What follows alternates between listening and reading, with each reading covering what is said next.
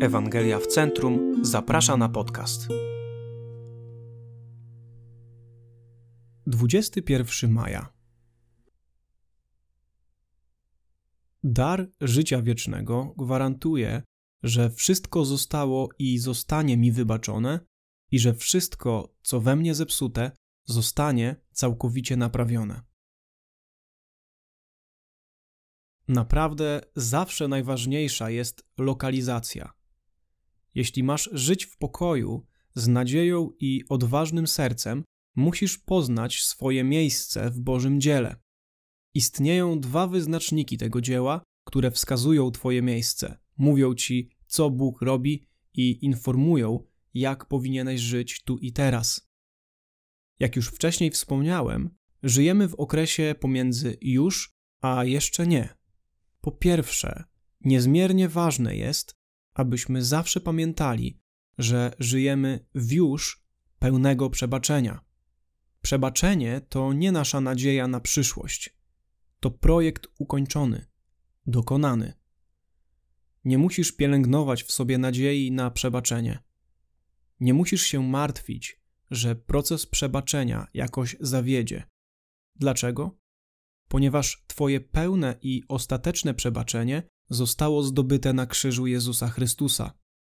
Doskonała ofiara, całkowicie sprawiedliwego baranka, w pełni spełniła Boże wymagania i sprawiła, że w Jego oczach jesteś sprawiedliwy i nie musisz ponosić żadnej kary.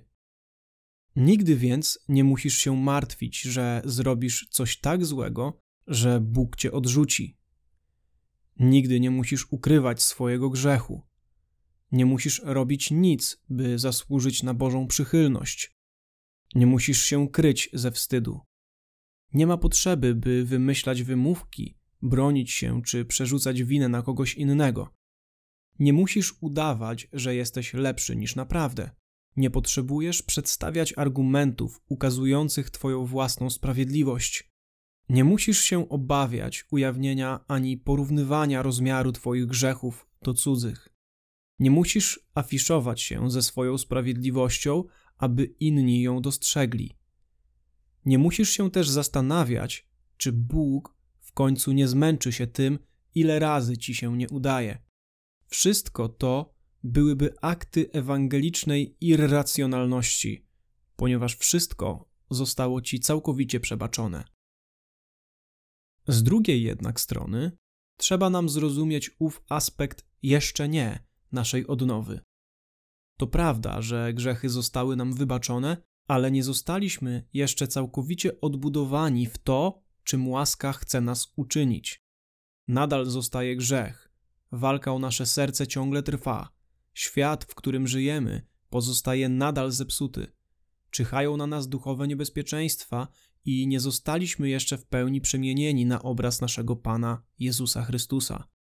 Krzyż Jezusa gwarantuje, że wszystkie te zniszczenia zostaną naprawione, ale jeszcze się to nie wydarzyło.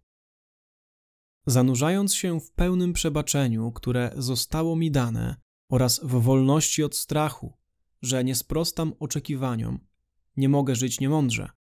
Pewne zagrożenie, grzech, ciągle mieszka we mnie, a inne, pokusy, ciągle na mnie czyhają, więc codziennie nadal potrzebuje łaski. Przebaczenie jest pełne. Ostateczna odnowa musi dopiero nadejść. Świadomość, że żyjemy pomiędzy tymi dwoma, jest kluczem do spokojnego i mądrego chrześcijańskiego życia.